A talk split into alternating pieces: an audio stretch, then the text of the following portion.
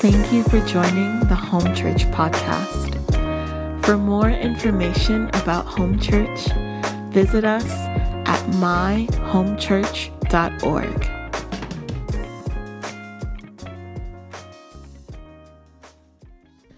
Wow. Well, I did get dressed and look decent before. I'm all sweaty. I always have to make that choice when I'm speaking to like really worship or to, you know, keep it together. It's always better to not keep it together. Jesus. Let's pray. You guys can just repeat after me. Lord, open my eyes to see. Open my ears to hear your word. Open my heart to receive your word.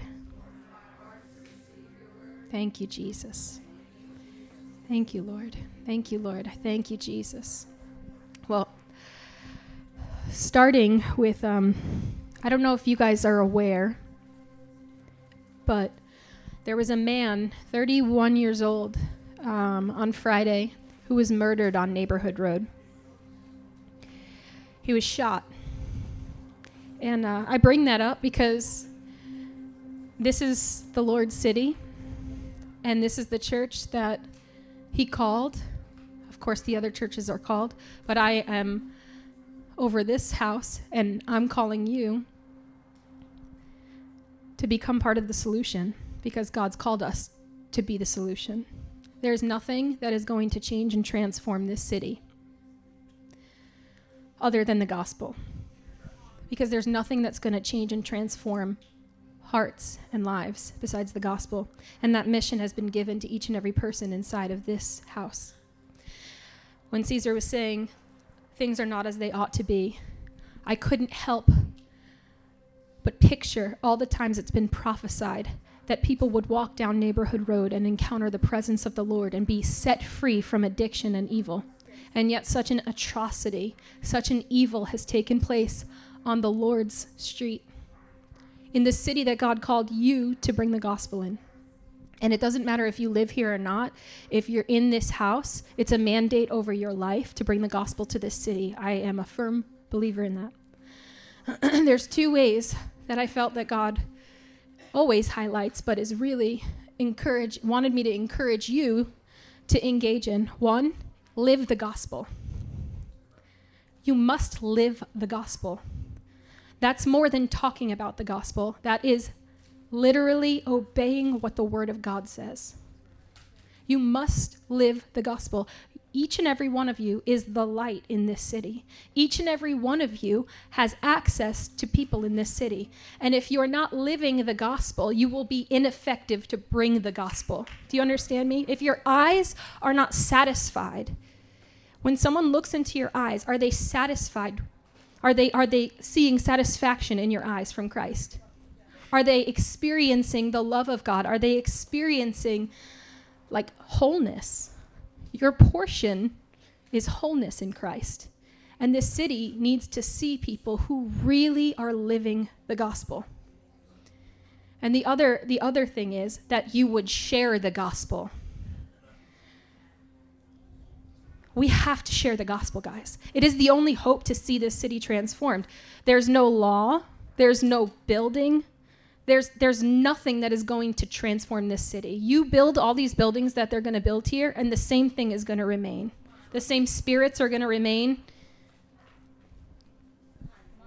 But if you carry the gospel to the people that you have influence over, then we're going to see the city transformed. So if you don't know how to share the gospel, if you, you've never shared the gospel, I'm not shaming you. What I'm doing is inviting you. Come on Wednesdays. Come on Wednesdays, nine thirty. There are, I learn from the people who are evangelists here. I'm not an evangelist, but I've learned from them how to share the gospel. And it's so fulfilling, and it, it's just part of who we are. It's really a main part of what we're meant to do in Christ. So it ought not to be that these evil things are going on on Neighborhood Road. Neighborhood Road is meant to be a river of life. Amen? This is the city of God's delight, and it shall be, and we will see it, and we will see him pour out his Spirit, and I'm confident of it. So I'm just going to pray, and then I'm going to um, thank you, Jesus. Lord, I desire to remain in you right now. I desire to enjoy your presence as I speak, God. I pray, Holy Spirit, that you would completely possess me now in Jesus' name. Thank you, Lord, that my words would be effective. Lord God, I come against any spirit right now in the name of Jesus that would hinder your people from receiving your word. Every spirit of pride, every mocking spirit, I command you to leave in Jesus' name. Every spirit of pride and every mocking spirit be silenced in Jesus' name. I bless you, Lord. Thank you. Yeah, so today I just, um, Jesus. Today I just wanted to talk to you guys a little soul care, a little soul care, a little emotional health. Amen. You know, I left um, the world of psychology. God, I, I was going to be a marriage counselor, and God said, no, I want you to ready my bride. And I gave up everything that I was going to go for, and I decided that I would commit myself to readying the bride. And today I'm I'm confident that this message is to ready the bride. And we're going to talk today about forgiveness. Forgiveness. Raise your hand if you, don't raise your hand yet. Raise your hand if you know what forgiveness is and you know how to express it in your life.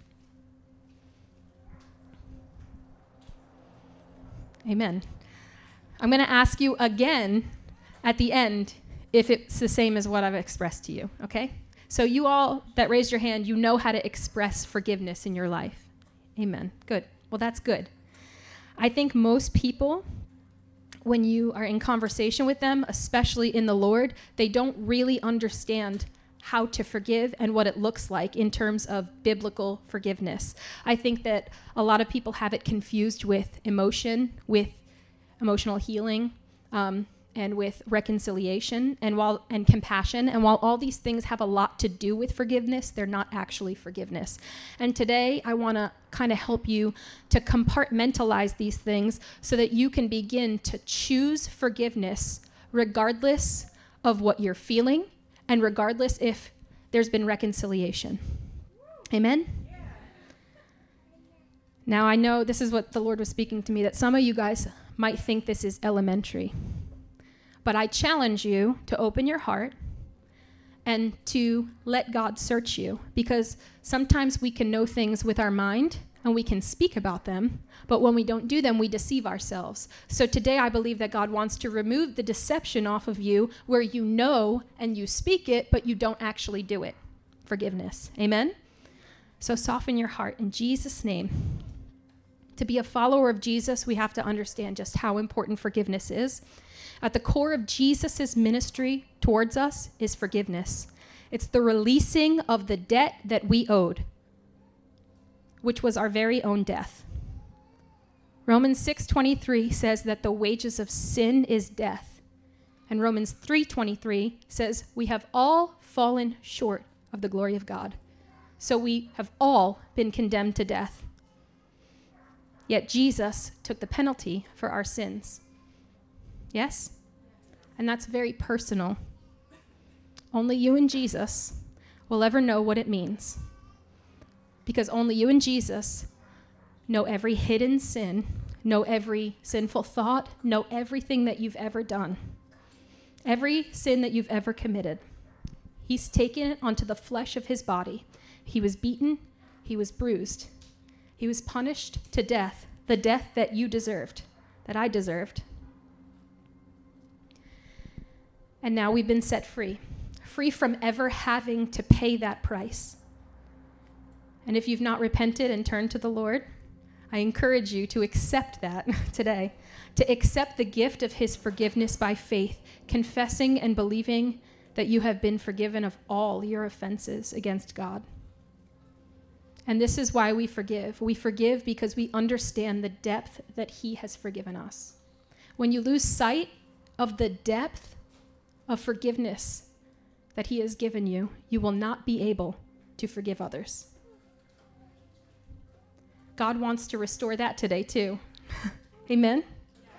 If you feel that you can't forgive others, it's not that you need to punish yourself into getting to the place where you want to forgive others. It's that you need to receive revelation that you've been forgiven so much. Amen? So much. So, Lord, bless us with humility to examine ourselves and to see the places, God, that you shed your blood for us. May we remember, Lord God. Yeah, let's take communion. Here, pass this out. Thank you, Jesus. Thank you, Lord. Go ahead and just pass this out. Pass it down. Luke seven forty-seven says, "Therefore I tell you, her sins, which are many, are forgiven, for she loved much. But he who is forgiven little loves little." I believe that when we have forgiveness issues, it's because we don't understand the depth of our very own sin. You know, I think that typically, in this house especially, because a lot of us have struggled with addiction or some really hard pasts, that people are like, man, I can't ever love God like they love God. I can't ever rejoice like they've rejoiced. And I will just say to you that one sin, the wage of one sin is death. So it doesn't matter what the world's standard of, of sin is, one sin and we were dead. Because it's not about the actual act of sin, it's about who the sin is against.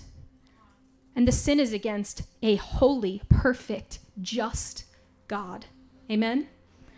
So when we're not loving God, it's very difficult to obey God.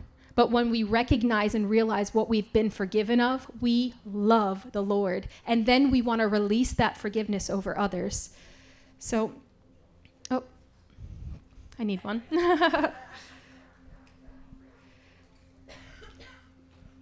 Okay. Thank you, Jesus. Man, do you know why we worship for so long? Thank you. Gluten-free.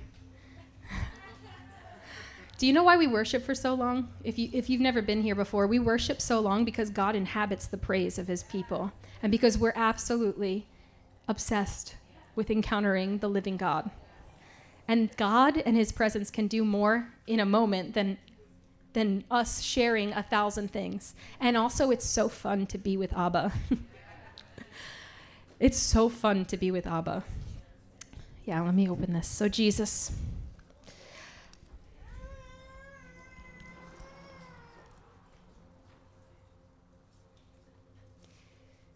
one single sin, sentenced to death. And yet, with the accumulation of everything that we have committed, the only judgment resting over us is pure, holy, lovely, beautiful, spotless. That's the judgment over us who are in Christ Jesus. Do you hear me? Pure, lovely, beautiful, spotless. Absolute perfection. God doesn't see you right now as the best version of yourself. He sees you as the perfection of Christ.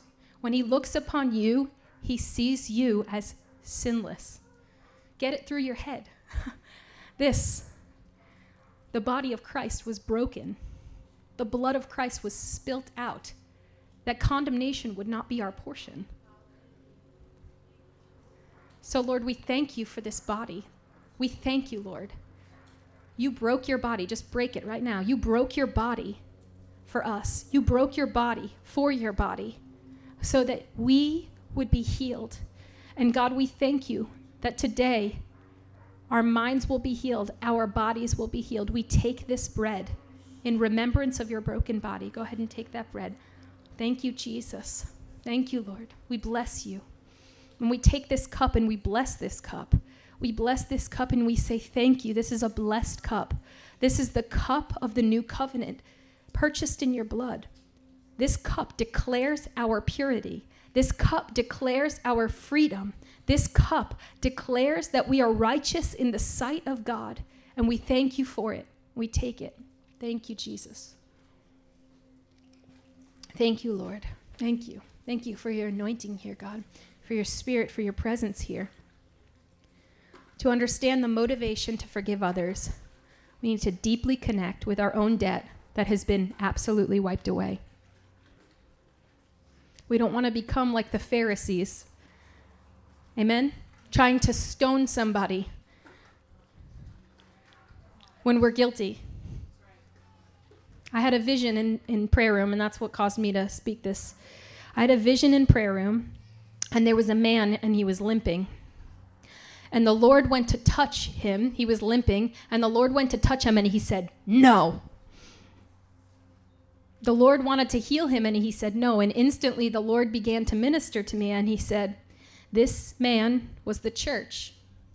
And you know, the church is typically represented as a woman. I don't know if you know that. But the Lord showed me that it's because the church was walking in pride, refusing to be healed of unforgiveness. Wow. And they'd rather walk with the limp because they were used to it. He said, I don't want you to touch this and heal this because I'm used to walking like this. I'm used to being tormented, because that's the other part. The man was absolutely tormented. And we're going to go through a portion of scripture to explain how this happens in a believer's life, that when you walk in unforgiveness, that you open the door to demonic torment.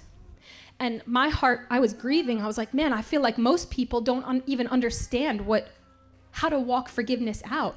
And yet here we are declaring Christ, being tormented and limping, and God saying, let me touch it. And we're saying, no, no, no, don't touch that. I'm used to this. But today is a day of deliverance. Today is a day of freedom, because God always wants to heal. Do you understand that?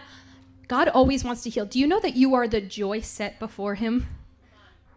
You are his reward. You are the reward of his suffering. And anything evil, he's not coming to condemn you. He's coming to deliver you. He's coming to destroy that thing. And all we need to do is let him touch it. That's all God wants you to do, is let him touch it. Don't be prideful. Don't run away. Stay. It's okay if you're afraid to live in a new way. He'll teach you. He'll guide you. You can live in the Spirit free. Man, I was driving here. God just kept like ministering to me. What do you do? How do you feel when you pay for something and you don't get it? How do you feel? What do you do? You get home, you open your... Greg. Where's Greg Herbst? He's not here. He, he spent like an hour and a half driving somewhere, got a burger. He spent an hour and a half driving home, sat down, opened the bag, and it wasn't there. I'd never seen a redder face in my life. And I was like, you got to go back. You got to get what you paid for, because there's this zeal that rises up when we pay for something and we don't get it. Amen? And I feel the jealousy of the Lord in this circumstance where he's he's got he paid for his body to be free. He's coming right now to get what he paid for from our lives. He's coming right now to destroy the enemy of our freedom. He's coming right now to deliver you from your own pride, because that spirit of pride is your enemy. That thing is holding you down, and he's going to deliver you from that too. Amen? All you have to do is say, okay, God, touch me. I'll let you touch me. I'll listen to what you're saying. Hallelujah. You know, when God, get, I, I believe at least, when God gives a vision that he's authoring faith, he's authoring faith for that thing to come to pass. At least that's how I experience it. Every time I have a vision of something that God wants to do, my heart is inflamed with zeal and faith that he will do it. So I'm confident in your life right now that the Holy Spirit will deliver you from these things, so long as you're willing. So let's compartmentalize really quickly, okay? If you don't know what compartmentalization is, it's separating things so that you can process them in a healthy, orderly way, okay?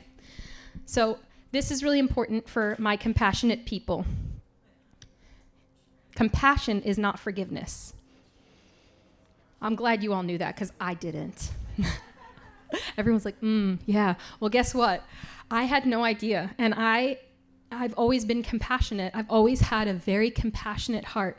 And I grew up in an Italian home, so it wasn't the kindest of places in exchanging of words, if you know what I mean. So my little heart just always was very compassionate, but I always confused compassion with forgiveness. Compassion is not forgiveness. And what happens is we can get so um, overwhelmed at the understanding of why somebody has done something to us that we forget about the offense that they've done to us. Yes? Yeah. And the weight of caring for them can cause me to forget about the pain that I've been caused. Now that sounds great, right? Doesn't that sound great? Some of you guys are like, I'm so confused. I thought that's what we're supposed to do. No, that's not what you're supposed to do. You're supposed to forgive. So the reason why compassion and forgiveness are completely separate is because forgiveness is when you release somebody from paying you a debt. It means that they've act, they actually owe you something. So if I think compassion is the same as forgiveness, why would Jesus have to go to the cross if he was filled with compassion towards us? It's because there was a real debt that he was owed. And when we walk around thinking, and we'll, I'll talk about this, when we walk around thinking compassion is forgiveness, we get real mixed up and we're walking around wounded and we're walking around in unforgiveness and just saying, I understand why they did what they did. I understand, and we forget about ourselves. And in the meantime, we're getting sick and sick and tormented and sicker, and we're being weighed down by the enemy. That's not our portion. Amen?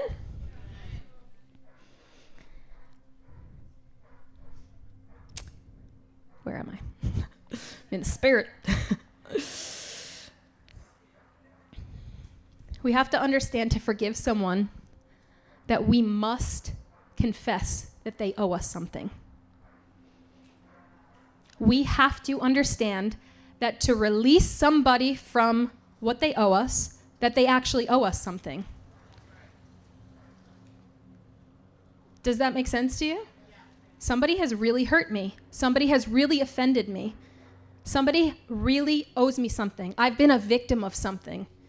And the only way to release somebody in forgiveness is to really confess that they've done something to you. So compassion is different, and healing is different. Healing is different from forgiveness too.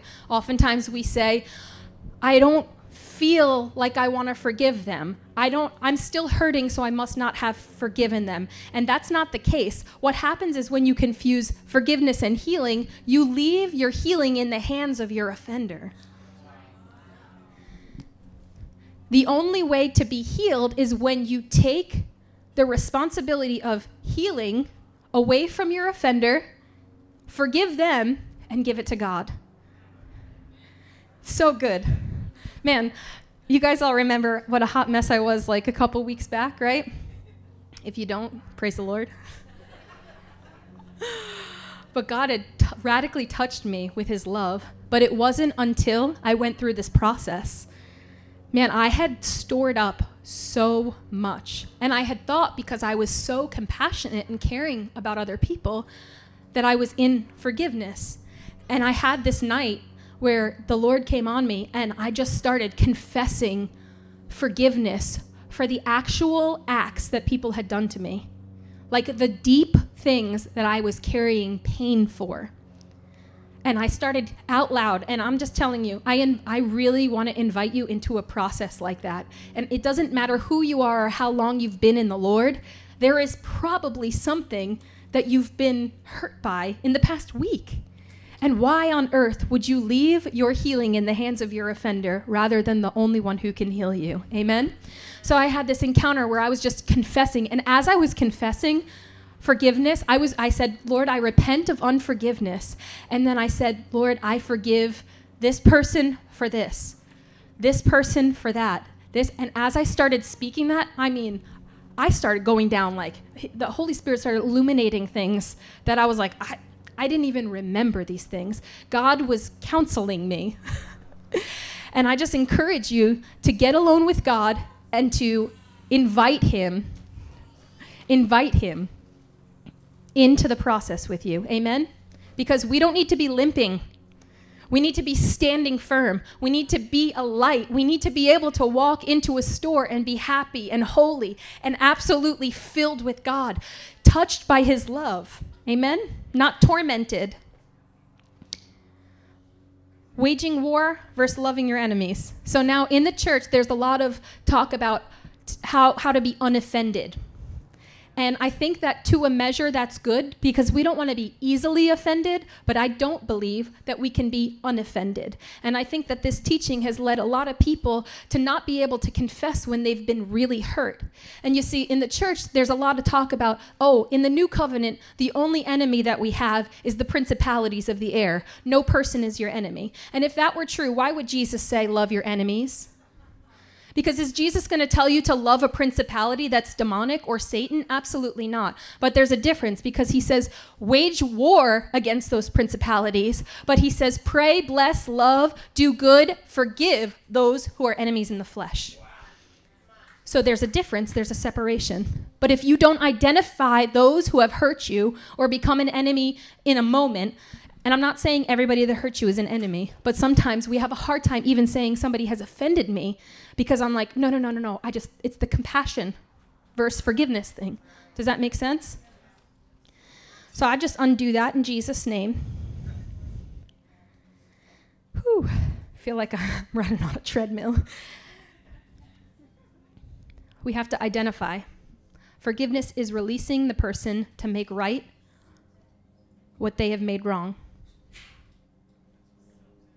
Forgiveness deals with the offense, and healing deals with the wound. You can't put a Band-Aid, I love this, my professor said this, you can't put a Band-Aid on a shotgun wound and think it's going to be okay. A cheap, I forgive them, won't hold up when you know the depths of your own pain. And this is why you have to get with God. You have to feel your stuff and then confess it. And you ha- this is why for me, and I encourage you to do the same thing, I had to forgive each offense out loud, because I there was a vindication in that before God, that he would know that I'm releasing this, I'm releasing this. When I properly identify the offense, I properly can take care of the effects. Amen? Okay, forgiveness is not reconciliation. A lot of times, people think that I've not forgiven the person if I've not been reconciled to them, right? That's not true. Forgiveness is between you and God. Reconciliation takes both parties. Forgiveness, um, you need the other party. You need the other party for reconciliation. However, you do not need the other party for forgiveness. While reconciliation is God's heart, you cannot control what other people do. Therefore, you cannot be commanded to reconcile, right? Because it would take two parties. Although you should desire reconciliation because that's God's heart, it doesn't always happen. Sometimes we have to forgive people that are not around anymore. Right? Reconcili- reconciliation requires repentance from the offender. I'm going to say that again. That's a sermon for another day. Reconciliation requires repentance from the offender. God forgave us when he was pierced on the cross. He shed his blood for the forgiveness of sins.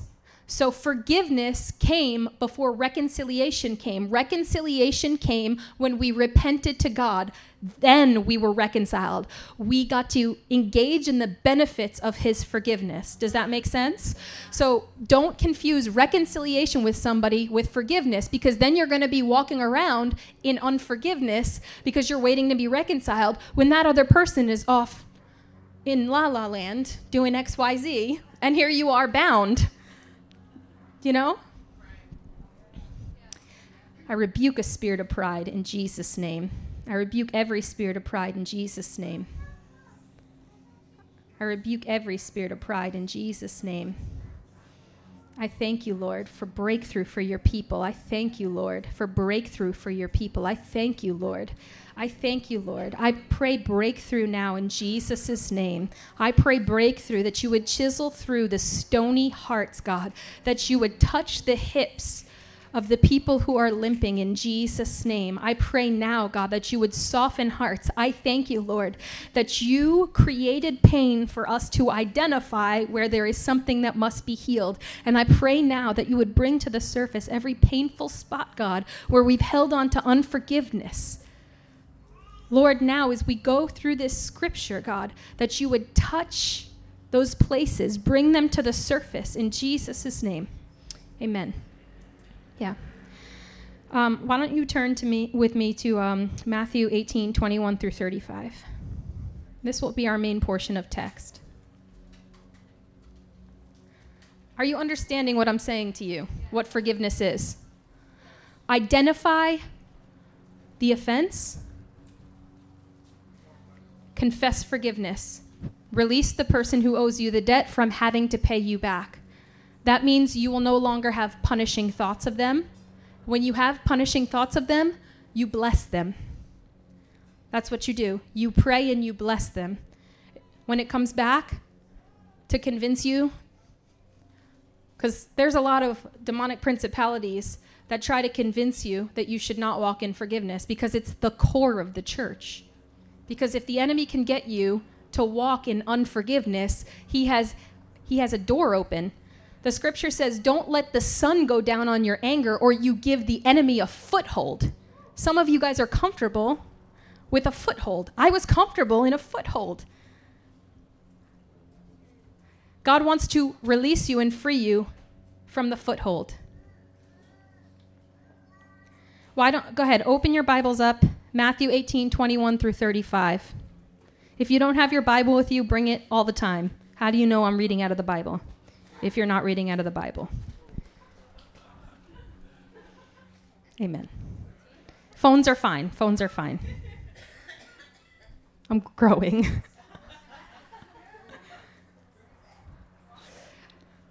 Then Peter came up and said to him, Lord, how often will my brother sin against me and I forgive him? As many as seven times. Jesus said to him, I do not say to you seven times, but seventy-seven times. That's not seven times seventy. It's not four hundred ninety times. You can throw away that list that you've been keeping. It's seventy-seven times. Poor translations have made it say seven times seventy, but it's actually a remark about Genesis four twenty-four, where Lamech states that he is going to take revenge seventy-seven times more. He took vengeance ferociously on his enemies. And what Jesus is saying is that those who follow him should ferociously pursue forgiveness. Ferociously.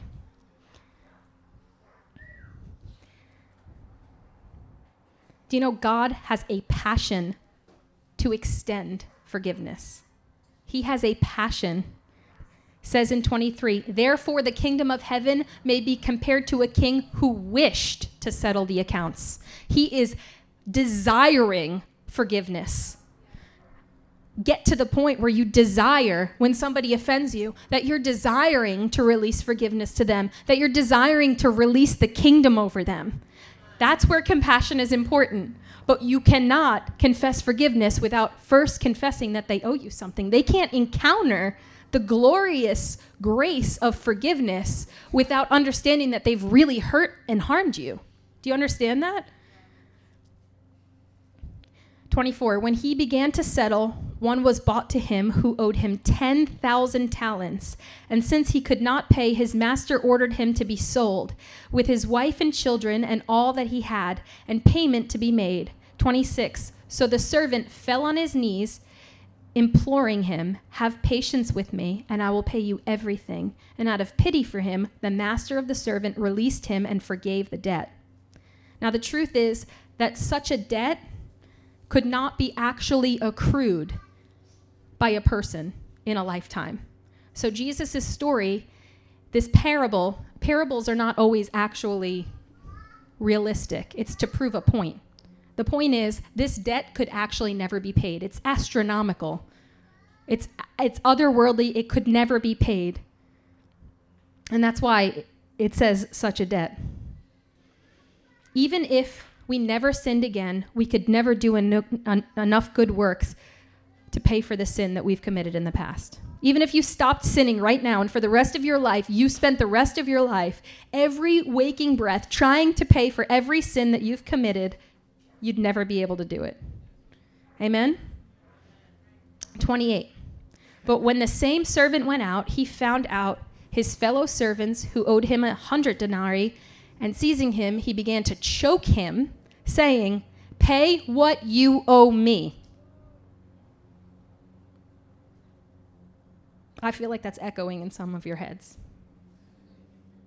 How many of us are walking around, stomping around, saying, "Pay what you owe me"?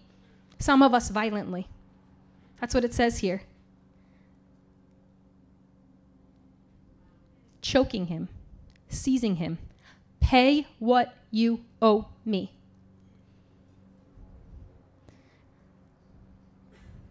Whew. Not our portion. Not of God. That's the enemy trying to keep you in chains. Lord, break it. Now, in Jesus' name, I pray that you would break that, Lord God. Break it, Lord, now. Break it, God. Break it, God. Break it. Break our pride. We come in humility to you, confessing, Lord, confessing, Lord, that we've spoken these very words over those who have hurt us and harmed us. And I pray, God, that as every person steps out of this tent today, that those words would not be released from their lips. In Jesus' name. twenty-nine, so his servant fell down and pleaded with him, "Have patience with me, and I will pay you." He refused and went and put him in prison until he should pay the debt. The servant chose to punish the debtor. Now, this is where it gets a little sticky and a little hairy. It can challenge people's soteriology. Everyone say soteriology. It's the doctrine of salvation. I learned that in school. You get, hallelujah. The doctrine of salvation. I'm not making a soteriological statement. However, I'm going to read the scripture very plainly and then talk about other scriptures that say the very same thing plainly. thirty-one. When his fellow servants saw what had taken place, they were greatly distressed, and they went up and reported to their master all that had taken place. Then his master summoned him and said to him, "You wicked servant, I forgave you all the debt because you pleaded with me." Don't get mad at me, this is the word of God. "And should not you have had mercy on your fellow servant as I had mercy on you?" And in anger, his master delivered him to the jailers, or some say the tormentors, some some uh, versions, until he should pay all his debt. So also my heavenly Father will do to every one of you if you do not forgive your brother from your heart. Now listen, it's so easy to be like, that's not something God would do. God's not like that. This is the word of God. It's so easy to say, you know, um, I just believe that he's so full of grace and love, and he is so full of grace and love, guys. He is so full of forgiveness, but that forgiveness requires something. He gives that forgiveness freely through his blood, but then he requires that you respond to it, especially when it has to do with forgiveness. Amen? Again, I'm not making a statement about salvation. You can work that out on your own. Matthew six, fourteen through fifteen. Why don't you turn there?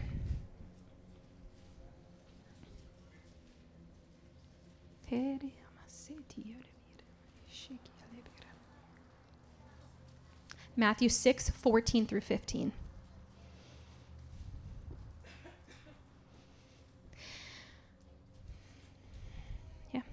For if you forgive other people when they sin against you, your heavenly Father will also forgive you. But if you do not forgive other sins, your Father will not forgive your sins. Again, work it out yourself. All I know is that I'm here to explain to you that it's extremely important to forgive people. It's at the core of Jesus' ministry. Amen? There's nowhere, no other sin mentioned in the entire Bible where God revokes forgiveness.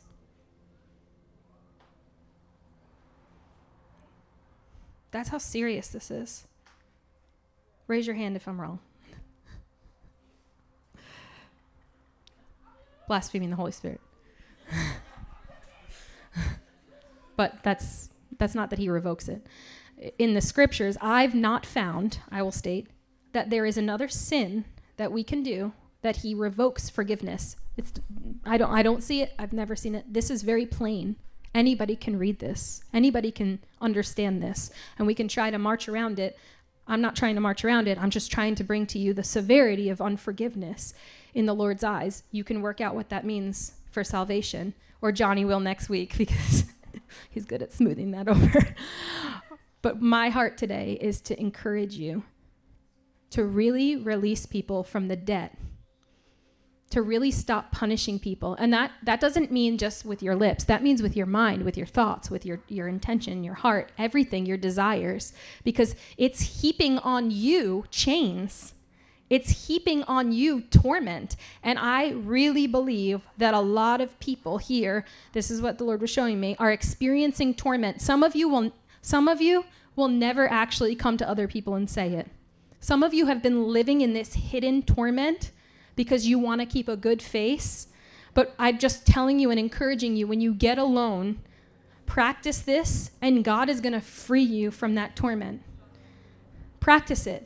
It's not our portion to live daily in spirits of rage and anger, in wanting to, to hurt people, in thinking, like having these repetitive thoughts of just frustration and just anger towards towards people who we're called to love. That is not your portion. And I feel like the Lord was putting his hand on, on this and saying, it's because the door has been left open here in unforgiveness. Amen? I just, the Lord's just... slicing chains. Amen. Hallelujah. Thank you, Lord. This is good news, guys. This is not condemnation on us. He's delivering us from evil when we listen to this, when we hear this. He's giving us a way to walk through and be free. This is a, a way to rejoice. Now, I know some of you are like, but I want to hold on. I don't want to. I want to seek my own vengeance. But the Lord says, when you seek vengeance, that's it. He can't seek vengeance anymore. It's not that there's not going to be vengeance and justice. He's a God of justice. But you need to let him be just. Amen? You follow him.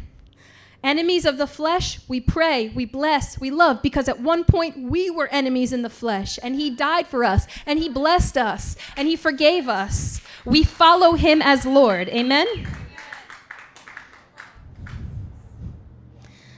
One, one of my favorite commentaries is um, R T France, the Matthew commentary, and he said this. It hit me hard. Andrew's like, eh, no, I'm just kidding. um, the master is willing to forgive a debt that we could never have paid, but will not forgive refusal of an act of generosity that is within your power. Mm-hmm. The master is willing to forgive a debt that you could never have paid, but will not forgive your refusal of an act of generosity that is within your power.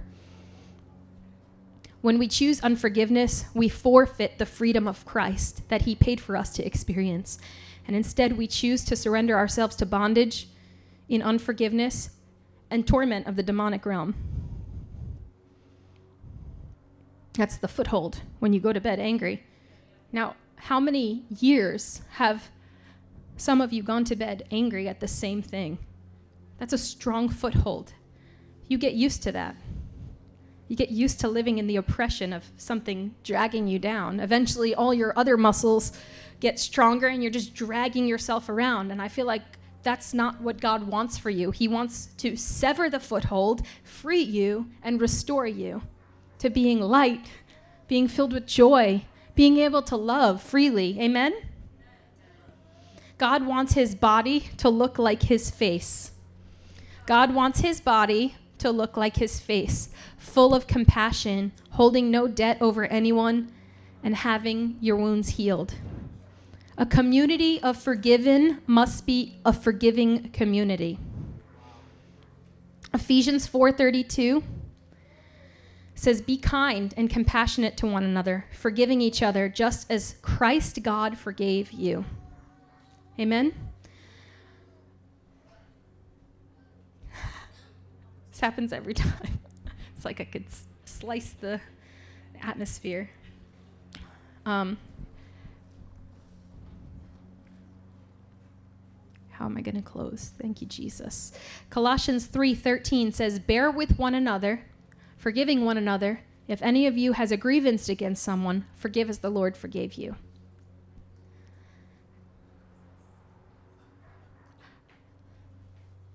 I believe today that God really, really, really wants to set people free. Um, who's on the prayer team? Perfect. Um, so I encourage you, if you don't feel tormented, to do this at home.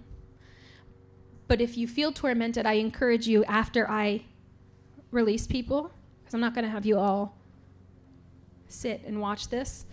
But if you feel tormented in your mind, I encourage you to come forward and work with one, somebody on the prayer team to, to really confess this forgiveness, and then they'll pray over you that you would be released. Okay? Um, so things you can do, because once you've, for, how do you know that you've acknowledged some, uh, that you've forgiven someone? Acknowledge the offense and the debt. Repent for unforgiveness if necessary. This is really important. You see, because you're in violation of God now. It's not just about forgiving that person. It's about you have, you're in sin now because of what you've done. So you you have to repent of the unforgiveness that you've held over somebody, because you're confessing that to God. Confess your unforgiveness and then confess forgiveness for those each acts. Be specific with the offense. Be present with the Spirit when you do this, and then pray a blessing over that person for the things you know they desire and they want in their life. There's nothing that will move your heart into alignment with God than when you pray for an enemy to be blessed, because that's God's heart's desire, is that all would be reconciled to him. Amen? Then invite God's presence and love, and this is the best part, to fill you and heal you. Because once everyone else and everything else is out of the way, you've made room for the love of God to fill your heart and to heal your wounds. Amen? So how can you maintain this? Speak only life when you think of them. When you have a punishing thought, speak out loud. Because when I, you know, you can only, I know I've said this a million times, you can only think of one thing at a time. I thank God for that. Some of you are like, no, I can. No, you can't. It's scientifically impossible that you cannot think of more than one thing at a time. So when the enemy tries to get you to think and curse that person, bless them out loud. Bless them out loud. Start praying for them out loud. Start blessing them. God, I pray for open doors for their ministry. They want, you know, they're, they're cursing our ministry. They want to shut down our ministry. God, I pray for open doors for them. I pray for speaking engagements. I pray for fruit in their ministry. You start to bless them, and then your heart starts to get in line with God for them. Amen. So, um, Shanice, um, can you, can you go on the keyboard?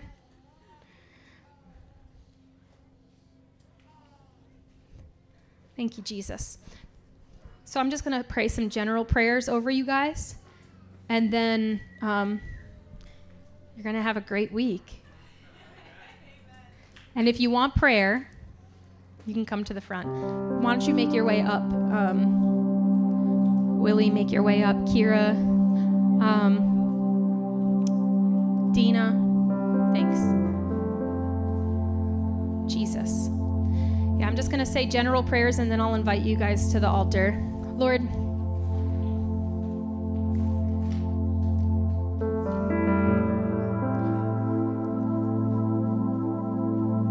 we thank thank you for the conviction of the Holy Spirit and the conviction of your word, God. You do not come to condemn, but to save and to deliver, God. You come to save and deliver.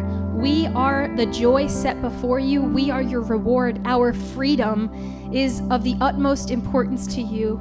I thank you, Lord God, that today you will deliver people from torment because of unforgiveness. I pray, Lord, that this would be a day of freedom in Jesus' name. I thank you that this will be a, a day of closed doors. I pray now, God, Holy Spirit, bring to remembrance all of the offenses that we have swept under the rug.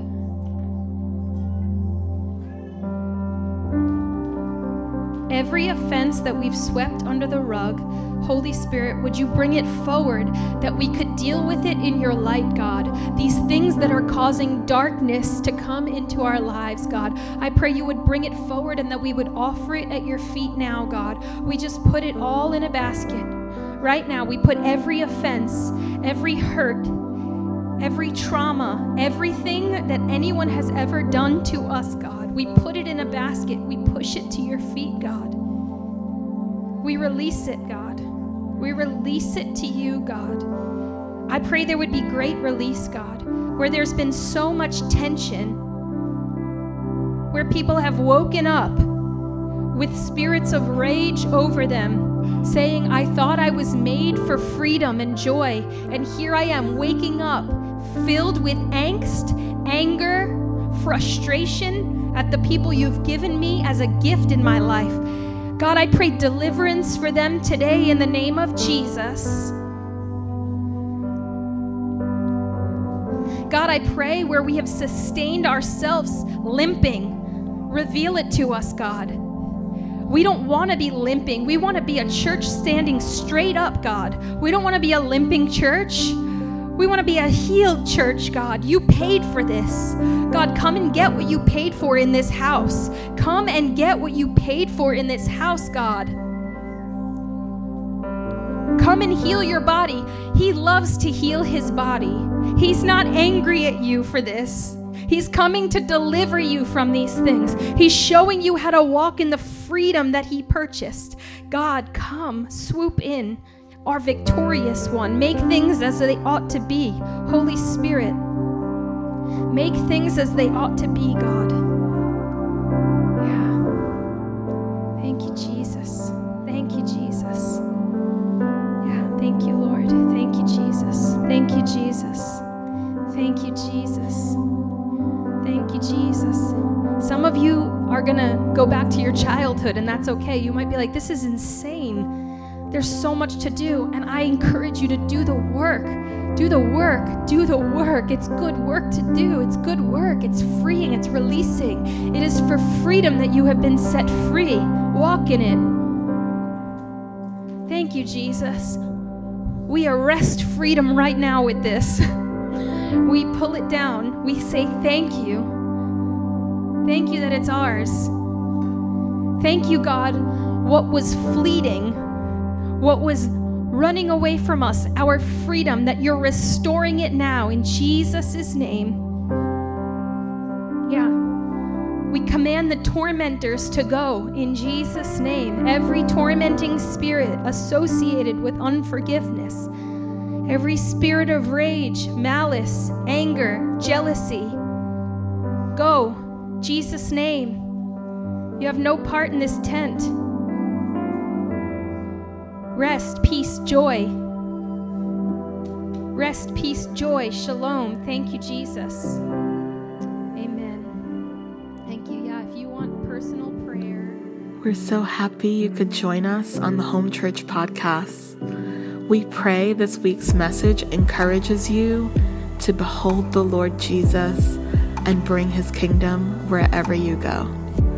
You can visit us online at my home church dot org, subscribe to our YouTube channel, or follow us on social media. If you would like to give to this ministry, text the amount to eight four three two one. Bless you.